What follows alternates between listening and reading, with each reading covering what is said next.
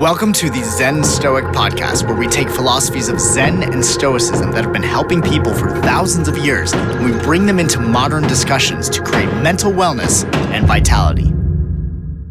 Welcome back, everybody, to the Zen Stoic podcast. It is Victor and Nicko in the house. Yes, Massive and Crew, it's yours truly, Nicko Rebel, in the building, Zen Stoic podcast. Welcome, one, welcome all. So today's episode, we're actually doing a continuation of last week's episode where we talked about the characteristics of the rational soul from Marcus Aurelius. Now, I remember there are eight characteristics that he had put in here, and we wanted to divide them up so that we can go through them thoroughly, so that we could go through and really explore these topics. Because, Nicko, you know how Marcus Aurelius is with these topics. They really make you think, they're very thought provoking and inspiring. Listen to me. There hasn't been a time or a quote or some passage that we've taken from the journal of Marcus Aurelius where I'm like, oh my gosh. And it usually hits me a day or two after. but definitely, he has some prolific things that he's left us with. All right. So, yeah, without further ado, let's jump right into it. So, this is part two, where we have the second half of the eight characteristics of the rational soul. So, the first one that we're going to be going through today is that the rational soul delves into the endlessness of time to extend its grasp and comprehension of the periodic births and rebirths that the world goes through. So, this is a deep one. And I say that because what this causes you to do if you are embodying this particular characteristic of the rational soul, what it's essentially asking you to do is to reflect upon your own mortality, to reflect upon the nature, the universal nature of change and seasons, uh, the whole energies of creation and destruction that the world goes through right? Different phases, different changes. Everything changes at some point or another. Nothing ever stays the same forever. Mm-hmm. So, what this really does is it forces us to look at the temporary nature of life, whether this is small moments in our own lives or seasons in our own lives that change, or lifetimes across generations that change the trajectory of maybe one family or one culture or one society, depending on what direction they're going in. So, this is a really interesting one because it really gets you to focus on your own mortality, your own temporary nature, and to really start to ask the questions or to, to identify what season of your life are you in. Yeah, exactly. So we often talk about that the the only constant in life is change, right? So mm-hmm everything has those periods of birth and death and it's that cycle. And the quicker we abide by that cycle and know that yo things are going to always change and it's important for us to be agile in the mind we'll be okay. Yes absolutely. Which you know brings us to the next one right? In terms of being agile one of the things that it's most important to be agile with is your own perspective on other humans. And we're often going to run into people who are maybe not being their best selves and maybe are not tr- doing their best to inspire the kindness and compassion to come out of us. But the the next characteristic of the rational soul is affection for its neighbors. And marcus aurelius was big on this. Now the reason why is because it is our nature as social animals human beings to be compassionate, to be cooperative, and to to show affection to our fellow human being.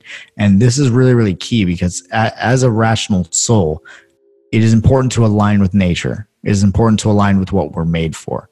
And what this actually does for us is it allows us to enjoy our time a lot more here, but not just enjoy our time with the others that we share our time with, but also to be more productive, more cooperative, and more effective overall. So, affection for its neighbors is the Another, so affection for its neighbors is another characteristic of the rational soul. I believe in that one 10,000%, Vic. And um, in Jamaica, they have a saying, no one man is an island, right? So no one person can do it by themselves. And it's just a simple testament when you look at the Zen Stoic podcast. The two of us come together and we make something great. So you have to have affection for thy neighbor. That's, That's why right. I love you, bro. Love you too, man. What's the next one? The next characteristic of the rational soul is truthfulness. Now, this is just as as plain as it sounds, simply being sincere, being truthful, being honest, however you want to phrase that. But the point is, it's being real. It's being real about who you are, your intentions, and what it is that you're communicating to yourself and others. Mm, but you know, how do you? I, I'm I'm I'm gonna need your help with that, Vic, because sometimes what if your truth is defined by some societal de- definition? You know what I'm trying to say? Like, oh, you being true to yourself is following exactly what society says to do, basically. That sounds like you're being true to society. Ooh. well, like how many of us do that, you know? I mean, here's the thing. A lot of people, I would say the majority of the people in the world do that. And yeah. it's not a good or a bad thing, right? There's some people that they want to blend in to the masses of of everyone else. They want to fit in. That is the the value that they hold, and that is okay.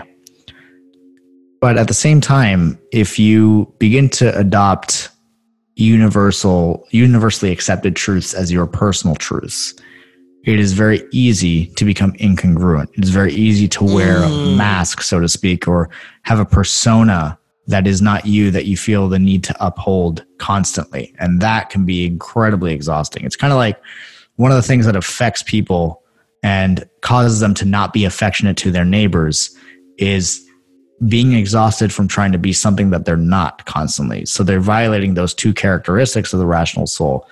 And it's funny because I'll have students sometimes say, Victor, these people are draining. I'm like, nobody is draining. What's draining is being something that you're not.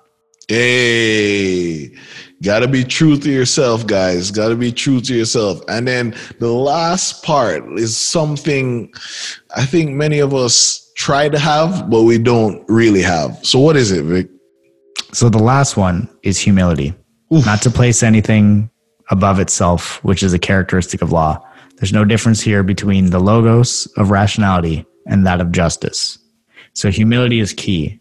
It's to remember that you're a human being, that it's not your big ego that you need to always uphold, and it's not your ego that is going to bring you any kind of sense of happiness, success, or meaning.